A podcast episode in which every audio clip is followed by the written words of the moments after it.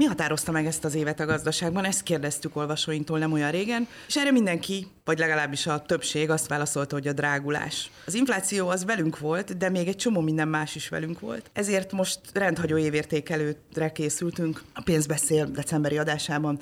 Vendégünk Nagy János, az Erste Bank elemzője, jó napot kívánok, köszöntöm a kedves hallgatókat. És Stolcsa Viván, a hvg.hu gazdasági rovatának munkatársa. Sziasztok. Én pedig Gyükeri Mercedes vagyok, kicsit Tom Waits, kicsit Bonnie Tyler hangján, amiért így előre is elnézést kérek a hallgatóktól. Szóval beszélgessünk erről az évről. Műsorunkat az Erste Future támogatja. Ugye az infláció az tényleg egy meghatározó dolog volt, és nagyon sokat írtunk róla, beszélgettünk róla, hogy mi az eredője, mi lehet a következménye annak, azoknak a folyamatoknak, amik most zajlanak. De János, milyen volt nálatok ez az év? Hektikus, azt gondolom, hogy ha egy szóban szeretném összefoglalni, amit nagyon nehéz, akkor a hektikus lenne az. A háború kitörése óta gyakorlatilag a virológusok átadták a stafétát a biztonságpolitikai elemzőknek és a, és a makroelemzőknek, és és a munkánk, az elemzés, illetve az előrejelzés az egy kötszurkálássá vált továbbra is rendkívüli a bizonytalanság, ami, ami övezi a kilátásokat. Iván, te mennyire érezted azt, hogy ködöt szurkálunk? Ugye mi nem makroelemzők vagyunk, hanem újságírók, de hát azért sokszor tőlünk is azt várják, hogy mondjuk meg, hogy mi lesz a következő nap. Igazából azt ugye nem tudjuk bemondani, hogy konkrétan mi lesz a következő nap, de hogyha azt megmondjuk, hogy hatalmas nagy a bizonytalanság, akkor az önmagában egy állítás. Oké, okay, hogy nem tudjuk megjósolni, de, de mennyire kódolt, vagy mennyire volt kódolt ez a bizonytalanság, akár a háború kitörése előtt? Azt gondolom, hogy valamelyes kódolt volt, miért jöttem ide, megnéztem, hogy rendszerint negyed évente készít az ESZTE is egy makrogazdasági kitekintőt, és megnéztem, hogy, hogy januárban hogy nézett ki ez a kitekintő. Az volt a címe, hogy újabb és újabb kihívások előtt, és azt gondolom, hogy bizonyos részére lehetett számítani azoknak a magyar gazdaságot is érintő nehézségeknek, kihívásoknak a bekövetkezésére, ami végül el is, el is jött ehhez adódott még hozzá, ugyanakkor ez most is érvényes lehetne ez a cím, hogyha most adnánk egy, egy, egy újabb ilyen kitekintést. Tényleg nagyon sok olyan dolog van, amit így az irányát nagyjából be lehetett lőni, azt, hogy pontosan hol fog lecsapni, és akkor az hogy fog fájni, na ezt kevésbé. Gondolok itt olyan dolgokra, mint hogy meg lehetett mondani azt, hogy ha a kormány kiszóra a kampányban 2000 milliárd forintot a nép közé, akkor annak valahol valamikor lesz inflációs hatása. Évek óta lehetett tudni azt, hogy az energiaszektorunk az olyan, hogyha bármikor valamilyen nemzetközi probléma lesz, és el kell engedni a, az ottani rezsicsökkentést, árstoppot, akkor eh, annak nagyon csúnya következményei lesznek ott hirtelen. Nem tudjuk azt megmondani, hogy pontosan, hogy eh, fog ez mm, kialakulni, csak azt, hogy valami lesz, és valami nem jó lesz. Na és ez történik. Ugye János már említette azt, hogy február 24-e az egy kulcs időpont volt, ugye ekkor rohanta le az orosz hadsereg Ukrajnát. Lehet azt mondani, hogy akkor az előtte jósolt folyamatok erősödtek föl, vagy azért új dolgok is bejöttek, vagy, vagy még ahhoz képest is történtek meglepetések, amiket akár a háború elején lehetett látni? Azt gondolom, hogy ráerősített jó pár előtte elkezdődött folyamatra. Ilyen például az energiaáraknak a bő egy éve gyakorlatilag tavaly szeptember óta történő jelentős megemelkedése. Ugye ez sokáig, sokáig egy elég stabil szinten mozgott, ugye ez adott lehetség, lehetőséget a, a itthon is tapasztalt rezsicsökkentésre, ugyanakkor ez már tavaly, azt hiszem, hogy október-november tájékán már ennek a négyszeres árán mozgott az a földgáz ár, amit importált Magyarország, és erre erősített rá jelentős mértékben a, a háború kitörése és a gazdasági kapcsolatoknak a nyugat, illetve Oroszország közötti megszakadása és, és nehézségei. Ugye az valamikor tavaly, tavaly ősszel történt meg, hogy egy rendezvényen egymás után kiállt Parrag László, Varga Mihály és azt hiszem Nagy Márta, most ebben nem vagyok teljesen biztos, és azt magyarázták mindannyian, hogy igen, látszanak rossz folyamatok a magyar gazdaságban, úgyhogy figyelni kell, mert hogyha nem alakul át valami a jobb irányba, akkor tartósan magasra is beragadhat az infláció, akár 5% körül is. Szóval hát most nyilván nagyon örülnénk egy ilyennek, de tehát hogy ebből is világos az, hogy, hogy, hogy azt lehetett már látni, hogy van egy jókora adag sérülékenység a gazdaságunkban. Ugye ennek a legbiztosabb jele az volt, hogy az első modernkori árstoppa az üzemanyagokra az tavaly novemberben, vagy azt tavaly novemberben vezette be a kormány, az élelmiszerekre pedig február 1-től élt, tehát mind a kettő még a háború kitörése előtt volt.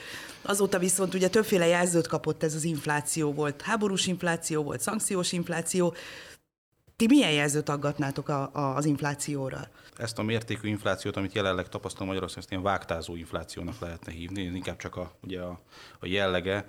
Én nem aggatnék rá egyetlen ilyen jelzőt, hogy kihez köthető, kihez nem. Ez egy nagy, nagy eklektikus történet, hogy ez hogy, hogyan jött így össze ez a novemberben mért 22,5 százalék, ami még minden jel szerint nem a, nem a vége a történetnek. Itt azért arról is szól a dolog, hogy éveken át rendkívül sokat dolgoztak azon, hogy a magyar gazdaság nagyon sérülékeny legyen, amint valami külső probléma beütött. A külső probléma beütött, és akkor tessék, most itt állunk így a viharban. Szóval az, hogy, hogy, hogy éveken át pörgették a gazdaságot jóval a saját potenciális kibocsátási szintje felett. Az, hogy hogy az élelmiszeripart nem tették érdekelté, meg egyáltalán a mezőgazdaságunkat nem tették érdekelté egy picit sem abban, hogy olyan beruházásokat csináljanak, amitől egy nagyon rossz asszályos évet ki lehet bírni. Hogy a forint úgy gyengült, ahogyan gyengült. Az energiapiacot látjuk. Szóval, hogy hogy tényleg nagyon-nagyon alaposan megágyaztak annak, hogy amint baj van, akkor nálunk legyen az egyik legnagyobb baj. És ugye itt, amikor a tavaly őszről beszéltünk, ugye már ott akkor hát olyan infláció volt, most nagyon boldogok lennénk egy ilyen 5% körülivel, de az ott az akkori EU-nak a legnagyobbja volt hónapokon keresztül. És most is ugye ugyanide tértünk vissza, hiszen novemberben már nálunk csak egy kicsit más szinten. Igen, hogyha az ember megnézi a sajtót, háború kitörése óta, akkor, akkor azért hallunk arról, hogy mondjuk a britek mennyire nehezen élnek meg, mennyire megnőttek az energiaszámlák, hogy a németek mennyire nehezen élnek meg, stb. Most ehhez képest ugye te azt mondod, hogy akkor és most is a magyar volt a, vagy a magyarországi volt a legmagasabb infláció. Lehet azt állítani, hogy akkor nálunk kiemelkedően rossz a helyzet Európában most? Abszolút. Igen, tehát itt azért mindig fölhoznak ilyen számokat, hogy mit tudom én, eh, Nagy-Britanniában, az Egyesült Államokban 40 éve nem látott szinteken van az infláció, csak ott ugye olyan a gazdaság történelem, hogy ez jelent 10% körül itt nálunk. Az elmúlt 40 évben láttunk azért 20% környéki a fölötti inflációt is, szóval ez így emiatt nem jelenthet ilyen rekordot, de azért szóval ettől nem lehetünk annyira nagyon boldogok. Igen. A másik kép, ami még kirajzolódik, hogy azért Európa, az Unió legtöbb országában már elkezdett csökkenni ez az éves, éves árindex itt az ősz folyamán. Lesznek még erről az Európai Központi Bank elnöke is a múlt héten elhintett morzsákat, hogy még itt január-február környékén még lehetnek egy ilyen egy-egy visszapattanás ebben, de hát mi képünk az, hogy a, a hazai infláció az olyan valahol a tavasszal kezdhet majd el lefelé csorogni olyan 26-28 százalékos sávból indulunk majd lefelé. És ez persze mindig azt jelenti ilyenkor, hogy eh, hiába gond, képzeljük úgy a dolgokat, hogy na mennyivel könnyebb lesz, hogyha csökken az infláció, az azt jelenti, hogy legalább a mostani szintről még tovább nem fog drágulni. Így van, pontosan. Ugye mindig arról beszélünk, hogy mennyire kitett a nemzetközi folyamatoknak, akár a forint, akár a magyar gazdaság. Hogyha az amerikai infláció elkezd csökkenni, hogyha a nyugat-európai infláció elkezd csökkenni, akkor nálunk miért nő még mindig az infláció? Vannak ebben egyedi tételek, Ugye egyrészt a, a már korábban említett sérülékenység az, az legeklatánsabb, amint ezt a szót használom, a forint árfolyamában tükröződik le. Egy kis nyitott gazdaságban az árfolyam az a legfontosabb devizákkal való átváltás értéke az, ami legjobban tükrözi azt, hogy milyen, ér, milyen értéke van a, a fizetőeszköznek, és ez az, ez az ami, amiben nagyon sok, sok, sok vetület ö, ö, lecsapódik, nehéz egy-egy így szétszálazni nehéz egy-egy történethez ezt így hozzárendelni, de a, az összkép az a, az a korábban tapasztalt, korábbannál is tapasztalt jelentősebb gyengülés volt. És ez az, ami, ami nehezíti azt, hogy begyűrőzzön hozzánk a, már egyébként ugye az USA-ban gyakorlatilag nyár óta, az Unióban pedig most így november, talán november óta azt lehet mondani, hogy csökkenő, csökkenő infláció. Ugye most, ahogy nézem, hétfőn délután beszélgetünk, 403 forintért jegyeznek egy eurót. a háború kitörése előtt, ha jól emlékszem, ez ilyen 355-360 körüli szinten volt, de hát ugye ősszel láttunk 430 fölötti szintet is. Sokat beszéltünk arról, hogy ugye politikai bizonytalanságok is befolyásolják az árfolyamat, meg még minden más dollár erősödése befolyásolja az árfolyamat. Most úgy tűnik, hogy egy kicsit megnyugodtak a kedélyek a dollárnál is, ugye ez az erősödés már, már visszafogottabb. Ahogy említed, ugye az inflációs folyamatok is, is gyengülnek, meddig erősödhetünk? Azért ez a 403 forint még mindig sokkal gyengébb, mint ami az, az év elején volt. Így van, az a 40 milliós kérdés ez, hogy a, a forinttal, forinttal mi lesz. A legfontosabb dolog itt egyébként a, a, a gyengülés kapcsán az a fizetési mérleg vagy külső egyensúlynak a kérdése. Ugye ez az, ami, ami jelentősen romlott az elmúlt, azt lehet mondani, hogy egy másfél, másfél évben. Ennek egy része, vagy jó része az az energiaárak megnövekedéséhez köthető, ami mondjuk azt mondom, ez a tavaly, tavaly novemberi ö, szint, hez képest való megugrást jelenti. A másik pedig a, a már korábban említett, ugye itt a, az, az évelei borzasztóan megugró fogyasztás és, a, és a, ezzel párhuzamosan a beruházási aktivitásnak a, az importigénye az, ami, ami nagyon megugrott.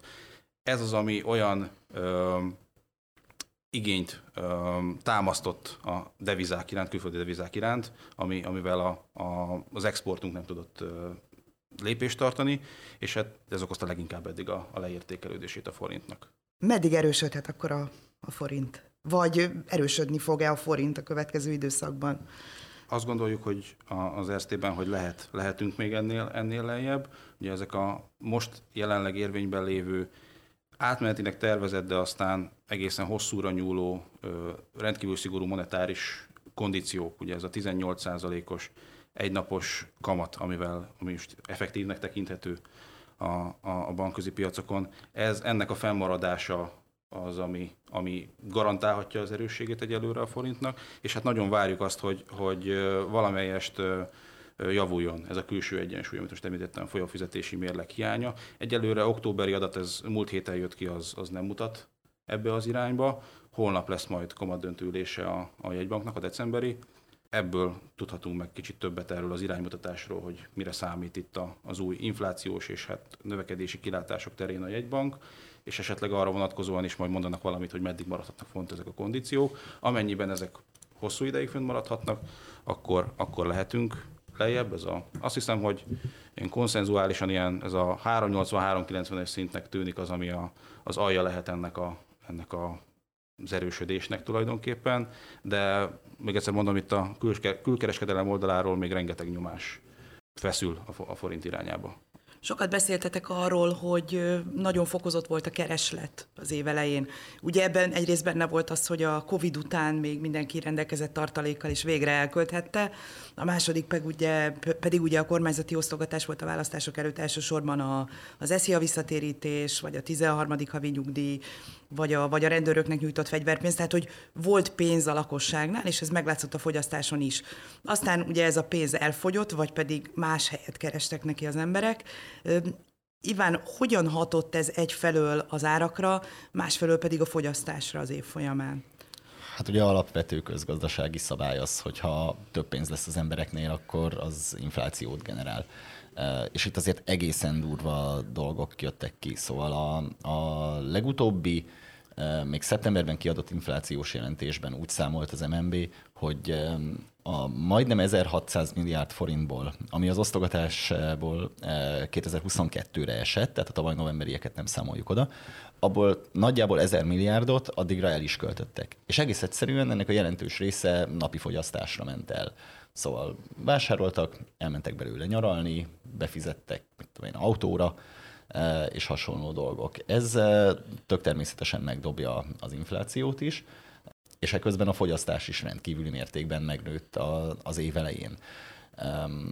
A, a fogyasztási adatoknál pedig még azt érdemes kiemelni, hogy döbbenetes az, ami roham a benzinkutakon indult, szóval, hogy éves szinten még mindig bőven 20% fölött vagyunk a, a benzinkutak forgalmának növekedésében 2021-hez képest, és hogy mindez úgy jön ki, hogy most az elmúlt néhány hónapban, így, hogy már csak ilyen tizenvalahány százalékos havi bővülés volt ez húzta lefelé az átlagot. És eközben az, az élelmiszerboltokban, meg már spórolni kezdtünk. Tehát ott a, az utóbbi néhány hónapban olyan szinten fogták vissza az emberek a fogyasztásaikat, hogyha nem az elköltött összeget nézzük, hanem a megvásárolt termékek mennyiségét, akkor most már éves átlagban is a 2021-es fogyasztás alatt vagyunk. Említettétek, vagy említetted a, azt, hogy az árstop, az, az üzemanyag árstop az mennyivel dobta meg a fogyasztást, még úgy is, hogy ugye az árak azért egy korábbi viszonyokhoz hasonlítva magasabbak voltak.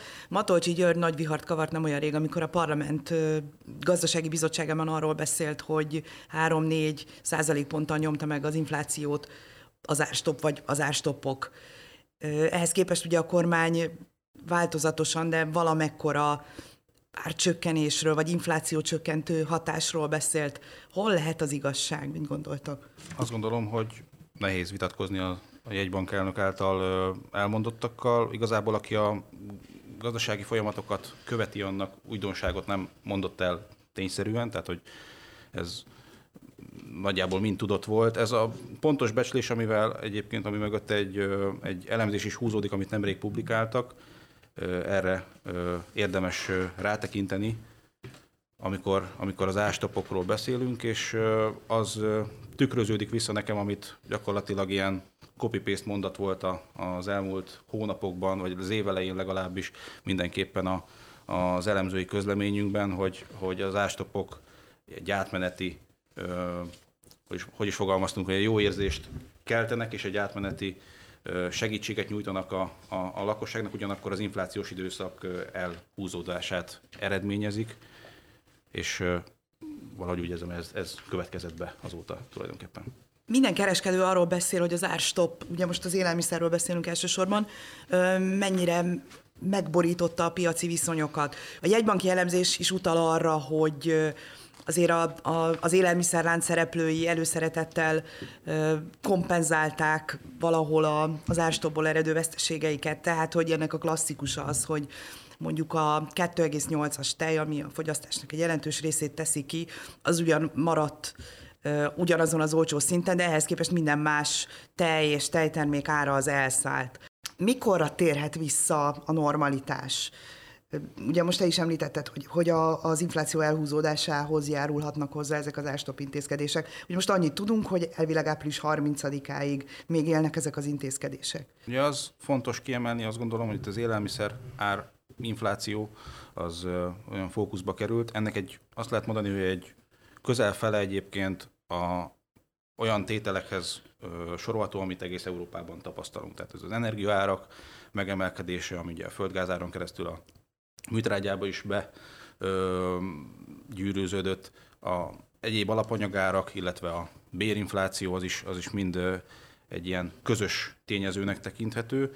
Ugye ami itthon specifikum az a, az a forint leértékelődés, amit te is említettél, ez az évelei szintekhez képest egy ilyen, egy ilyen bő 10%-os, inkább 13% körüli, és azt gondoljuk, hogy vagy azt látjuk az adatokban, hogy ezt lát, ö, hozta ki a jegybank is, hogy ezek mellé összességében ugye talán többet visznek a, többet visz ez az ástop intézkedés, mint amit hoz tulajdonképpen, mert ugye a kiskereskedők ezt szétterítették a, a többi terméken, és ugye ástopok mellett a, a legmagasabb a magyar élelmiszerinfláció ugye Európában. Iván, tudnál erről az élelmiszerinflációról egy kicsit bővebben beszélni nekünk? Azt nem mondom, hogy boldogan. Döbbenet, ami az élelmiszereknél van. 40%-os fölötti a növekedés. Ezt nagyjából úgy tudjuk elhelyezni valahova, hogy a, a rendszerváltás óta lévő mért legnagyobb élelmiszerinfláció az éves szinten 95-ben volt valamivel 30% felett. Nyilván éves szinten nem leszünk 30% fölött, de, de azért az, hogy van több hónap is, amikor ennél bőven magasabban vagyunk, ez az elképesztő nagy baj. Ugye itt a, nagyon sok dologból uh, jön ez össze. Az egyik, amit uh, mondtam már, hogy, uh, hogy, hogy tényleg a magyar mezőgazdaságot nem tették abban érdekelté, hogy beruházások legyenek, amitől egy, egy rossz időjárású évet kivírunk. Aztán ugye az MNB is kiemelte azt, hogy hogy termelékenységi problémák vannak a teljes magyar élelmiszeriparban. Itt ugye ezt ők azzal, azzal illusztrálják, hogy a feldolgozott élelmiszereknél mennyivel, mennyivel nagyobb a magyar áremelkedés, mint bármely más országban. És ugye ott van még az, hogy ellentétben egy benzinkúttal, egy boltban annyiféle termék van, hogyha ezek közül néhányra azt mondja a kormány, hogy nem lehet X árnál magasabban adni, akkor az összes többi terméknek az árán ezt be fogják hozni. És tegyük hozzá, a boltosok nem jókedvükből emelnek az árakon, hanem azért, mert az energia a költségeik, amiket nekik ki kell fizetni, azok növekednek, a beszálló, beszállítói költségeik brutálisan növekednek, tehát abban is bőven 30% fölötti a drágulás, a mezőgazdaság esetében még ennél is jóval magasabb, és ugye, mivel infláció van, emiatt a dolgozóik magasabb fizetést kérnek, azt is ki kell gazdálkodni valahonnan, hát honnan nyilvánvalóan emelni kell az árakon. Az, hogy most már azt látjuk, hogy csökken a fogyasztás, az hogyan befolyásolhatja az átárazási hajlandóságát a kereskedőknek? Mit látok? Azt gondolom, hogy ez nagyon fontos. Tehát a, a béremelések, jövő évi béremelések azok nagyban fogják meghatározni azt, hogy, hogy hogyan tud majd megfékeződni és elkezdeni csökkenni az infláció. Ugye minél nagyobb ö, béreket tudunk kicsikarni a, a, a munkaadóinktól, ennél, ennél lassabb lesz valószínűleg ez, a, ez, a, ez az alkalmazkodás és mérséklődés, tehát a, ennél nagyobb teret hagyunk tulajdonképpen a, a, az átárazásra, további átárazásra a, a, a szereplőknek. Ja, azt fontosnak gondolnám még ide szúrni, hogy ö, van a mezőgazdasági ö, világszervezet, a FAO-nak egy, egy ilyen élelmiszer árindexe, ami gyakorlatilag borzasztó magas értéket korábbi évekhez képest ért el február-márciusban, ugye itt a, a ominózus háború kitörése pillanatában is utána, de, de onnantól kezdve ez gyakorlatilag folyamatosan csökkent. Tehát március óta masszívan csökkennek a, a világpiaci élelmiszerárak, és ez az, ami még nem tudott begyűrűződni hozzánk, és azt várjuk, hogy, hogy legalábbis iparági szereplők megnyilatkozása alapján ez majd talán ilyen február-március környékén lehet, hogy ez majd hozzánk is elér. De ezt kompenzálhatja, illetve ez kompenzálhatja azt, hogy eközben meg a vállalatoknak egy csomó más költsége az nő? Úgy értem, hogy azért az energiaárak azok nagyon durván elszálltak, bérek nőnek. Azt, azt gondoljuk, azt, azt látjuk, hogy, hogy januárban még, még várható egy komolyabb átárazás, tehát ez a, most 22,5%-on álltunk novemberben a teljes inflációs kosár tekintetében. Ugye részben a, a benzinársapka elengedésének betudhatóan ez, ez olyan 25,5% körül lehet majd decemberi érték, és innen megyünk még tovább januárban. Január ez egy szokásosan át, átárazódó ö, hónapot szokott hozni, ugye jellemzően ugye, hagyományosan akkor szoktak árat változtatni a, a gazdasági szereplők, és ennek a, a, a begyűrűződése a gazdaság különböző pontjaiba, ez, ez egy-két hónapot igénybe vesz, tehát azt lehet, azért gondoljuk azt, hogy tavasszal lehet majd valamilyen, valamilyen csökkenés. Ugye még egy picit a termelékenységre visszatérnék meg az árfolyamra, csak egy megjegyzés, az MNB anyagában van egy olyan, hogy ugye mindezek azt idézték elő, hogy paradox módon az import élelmiszerek ára az kevésbé nőtt, mint a, mint a magyar előállításúaké. Tehát, hogy megint itt tényleg megnézzük, hogy milyen tényezők befolyásolnak az ár kialakításánál, és akkor azt látjuk, hogy nem is feltétlenül a forint gyengülése a, a legerősebb ezek közül. A fogyasztás az meddig csökkenhet? Ugye most jön egy karácsony, ahol olyan jókat nem remélnek, de aztán utána ahogy a kereskedők januárban árat emelnek, úgy a fogyasztók az évelején visszafogják általában a fogyasztásukat is. Enni azért kell, szóval a végtelenségig nem lehet. Itt sokkal inkább azt láthatjuk, hogy hogy a minőségen kezdenek el spórolni. Szóval itt ugye a, a különféle boltok már, hát nem is azt mondom, hogy panaszkodtak erre, de jelezték, hogy látszik ez, hogy, hogy elkezdtek az emberek sokkal több saját márkás terméket venni, egyel-kettővel gyengébb árut vásárolni. Így van. Sajnos megéletett az, amit már humoristák is vizionáltak korábban, hogy ugye azért nem nő a GDP, mert ugye ugyanazok a bombonok cserélnek gazdát a családban, baráti társaságokban, és nem, nem, nem pedig újak.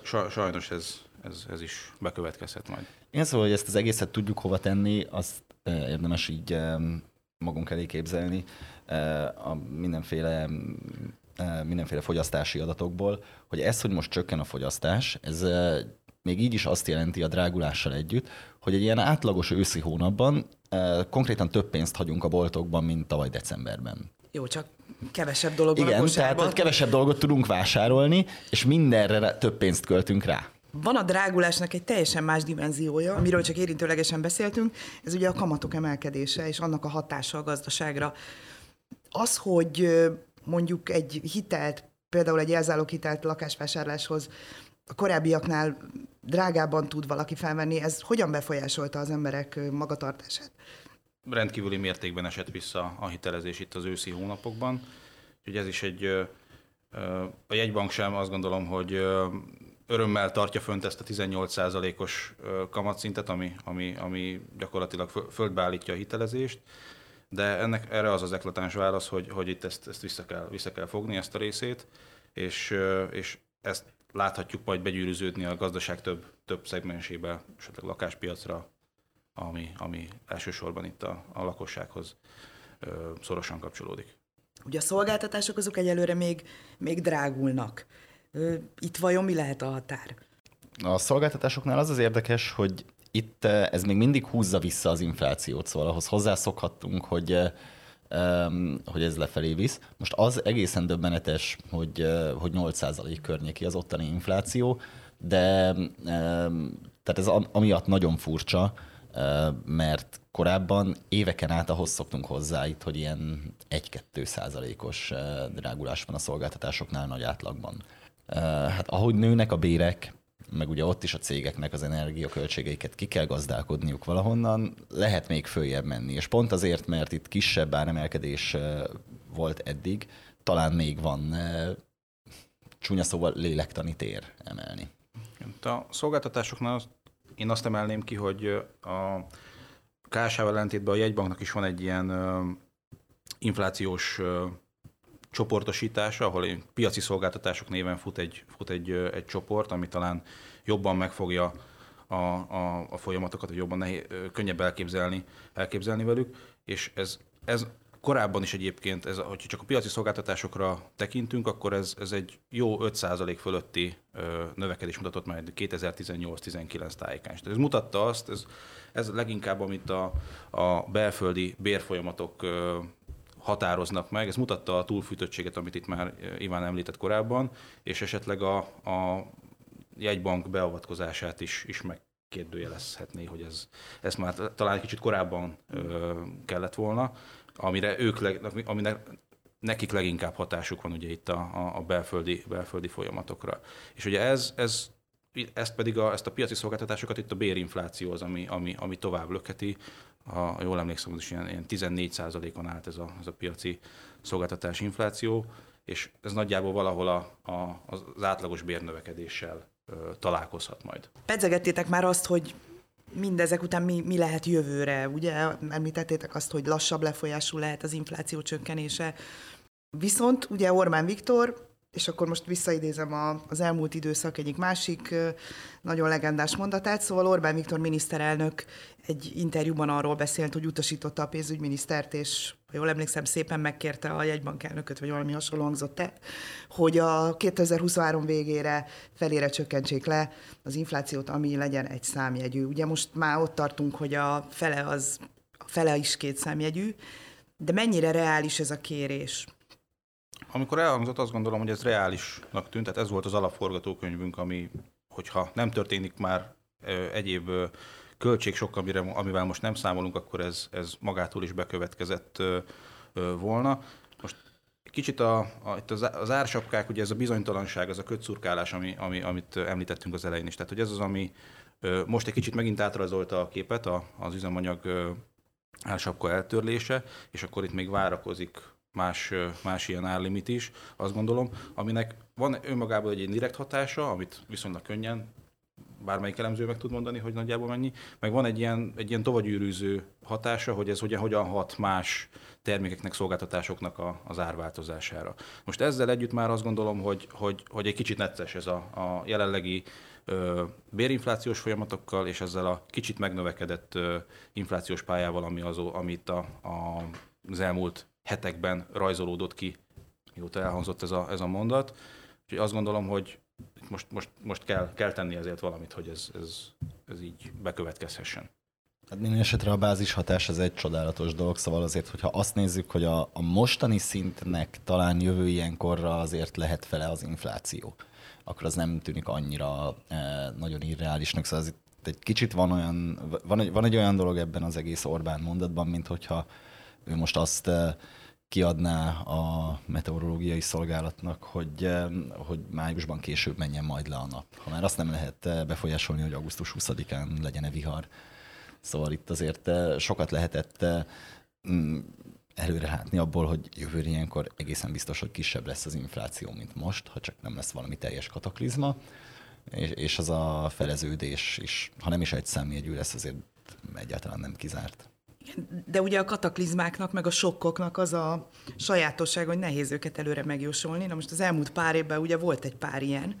Igen, de ha megint egy ilyen lenne, akkor megint kitalálnák, hogy ki a hibás érte, és akkor már senki nem ezzel foglalkozna. Viszont lehet valamit tenni? Tehát, hogy, hogy válságállóbb lett a magyar gazdaság, vagy akár a világgazdaság egy Covid és egy, egy ilyen inflációs sok után? A Covid az egy érdekes kérdés, azt gondolom, hogy ott, ott viszonylag gyorsan sikerült a, ez a visszapattanása a gazdaságban. Ugye az, az azért le, nőtt meg az infláció. A részben azért nőtt meg az infláció, így van, ezek nem elválasztható történetek. Itt a, ez az energia energiaárak, az új energiaárak szintjéhez történő alkalmazkodás, ez egy, ez, egy, ez egy sokkal nagyobb falat, azt gondolom itt a, a gazdaság teljes ö, ö, minden szegmensében lévő szereplők számára. Ez, ez egy nagy kérdőjel, azt gondolom. Tehát itt, itt többen pedzegetik azt iparági szakértők, hogy, hogy itt kicsit a, az eddigi, nem csak Magyarországon, Európában ez, a, ez az olcsó orosz energiára épülő feldolgozóipar, ez, ez ennek a jövője veszélybe került itt a következő években. De ugyanakkor azt is lehet mondani, hogy, hogy megkezdődött ez az alkalmazkodás most, és hát tulajdonképpen azt tudom mondani, hogy, hogy jövő ősztájikára derül ki, hogy ez, ez hogyan működött igazából. Azt pedig azért érdemes hozzátenni ehhez, hogy ugye a 2020-21-es gazdasági válságkezelés, meg most az is, ahogy a, az orosz agresszióra reagáltak, az, az sok szempontból azért optimistává tehet minket. Tehát az, hogy hogy az EU az egy ilyenben nagyjából egységesen föl tud lépni, hogy össze tudja hangolni az egyes országok gazdaságpolitikáját nagyjából, és hogy eközben még a, az USA sem egy teljesen bolond irányba megy el, az, az, az, egy óriási nagy különbség mondjuk 2008-hoz képest. És, és nagyon sok mindenben pont annak a következménye, ami tanulságokat ott akkor annál a válságnál levontak az államok. Szóval én azt gondolom, hogy globális szinten sokkal-sokkal válságállóbb lett a világ, mint, mint a 2008-as válság idején volt. Aztán, hogy ez egyes országokra lebontva, és persze különösen Magyarországra nézve mm, is ennyire igaz-e, na ez már egy más kérdés. Felteszem ezt a kérdést. Magyarország esetében válságállóbbak vagyunk, mint 2008-ban? Jó, nyilván nem lehet a két válságot összehasonlítani, hiszen az eredője is teljesen más volt, de hogy milyen következményekkel járhat ez a mostani helyzet, hova futhat ki? Igazából ott van egy hatalmas nagy különbség, hogy most sokkal inkább szétterítik a problémákat. Tehát 2008-ból a mostani kormány levonta azt a, az akkor számukra ellenzékben tök egyértelmű tanulságot, hogy akkor fog megbukni egy kormány válság idején, hogyha az teljes katasztrófát okoz emberek akár kisebb csoportja számára. A kisebb csoportot úgy értem, hogy nyilvánvalóan ott akkor néhány százezer ember került nagyon-nagyon-nagyon rossz helyzetbe, a hiteleik törlesztő részleteinek megugrásával, azzal, hogy a munkahelyük megszűnt, és ilyesmi dolgokkal, tehát ott tényleg a teljes létbizonytalanság volt, miközben az ország jelentős része ezt amúgy nem érezte meg, csak akinek rossz volt, annak nagyon rossz volt. Most mindannyian morgunk azért, mert rettenetesen drágul minden, de eközben azért eh, munkahelyek tömegesen nem szűnnek meg, a, a törlesztők nem ugranak meg egyszerre annyira durván, mint ahogyan ott akkor megugrottak. Tehát ez a, a problémák szétterítése, ez, ez politikailag működik. Egy fontos szegmens van szerintem, ugye, hogy itt az árfolyam gyengülése az most nem tesz be a magyar gazdaságnak annyira, mint mondjuk 2008-ban. Ez egy nagyon fontos nagyon fontos szituáció, nagyon fontos állapot, amiben most vagyunk, tehát a deviza kitettség, vagy deviza adósságnak a, az aránya az, az, az jelentősen lecsökkent, és emiatt az államcsőd veszélye is ez, ez, ez gyakorlatilag nulla. ebben a helyzetben. Igen, tehát hogy a túlfűtés ellenére azért voltak olyan folyamatok az elmúlt 10-12 évben, amik például ugye a devizaadósság, most a páztartási és az állami szintén, szintjén is leépítése az, az most, igen, az most jobb helyzetet teremt. Van az inflációnak egy olyan olvasata, hogy ezzel a kormány tulajdonképpen jól jár, hiszen nő az áfa bevétel. Ezt mennyire tudjátok megerősíteni, vagy, vagy finomítani? Hát amennyire bármelyik kormány boldog lehet akkor, hogyha 20% fölötti inflációt él át, szóval ez nyilvánvalóan az emberek számára nem jó.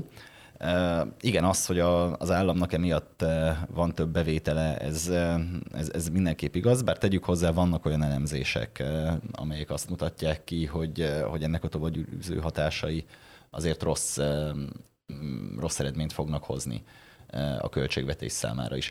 Politikailag nyilvánvalóan nem tartható sokáig az az állapot, hogy 20% fölötti az infláció, szóval hogyha most így a következő tavasszal lennének a választások, akkor valószínűleg sokkal idegesebb lenne a kormány, de hát nem következő tavasszal lesznek a választások. Az államnak mindenképpen jó a, a bevételi oldalon ez, de ez az is kell, hogy, hogy legyen fogyasztás, és ez az, amiből úgy néz ki, hogy jövőre ez, jövőre ez egy mínuszos tétel lehet majd a, a, a GDP változás son belül, úgyhogy így már, így már nem lesz annyira, annyira szép a kép, mint mondjuk az idei évben volt. Egy elég masszív fogyasztás növekedés, főleg az év első felében, és az ehhez, ehhez kapcsolódó infláció az úgy egy más páros lesz majd jövőre. Tudom, hogy nehéz jósolni az elmúlt évek után, meg egy háború közepén, de hogy mi az alapforgatókönyvetek a jövő évre? Az, hogy egy, egy stagnáló, stagnálás közeli állapotban lévő gazdaságot fogunk látni, a GDP növekedésre vonatkozó előrejelzésünk a jövő évre az ilyen plusz 0,2 százalék. Ez gyakorlatilag hiba határon belül van egy ilyen egy, egy negatív, ö, negatív változás. Ja, azt lehet látni, hogy amit, amit esetleg korábban sokan vizionáltak akár a nyáron, egy ilyen világméretű összeomlás, ami a globális gazdaságot fenyegeti, ez nem fog valószínűleg bekövetkezni, hogy ennek már gyakorlatilag nulla az esélye.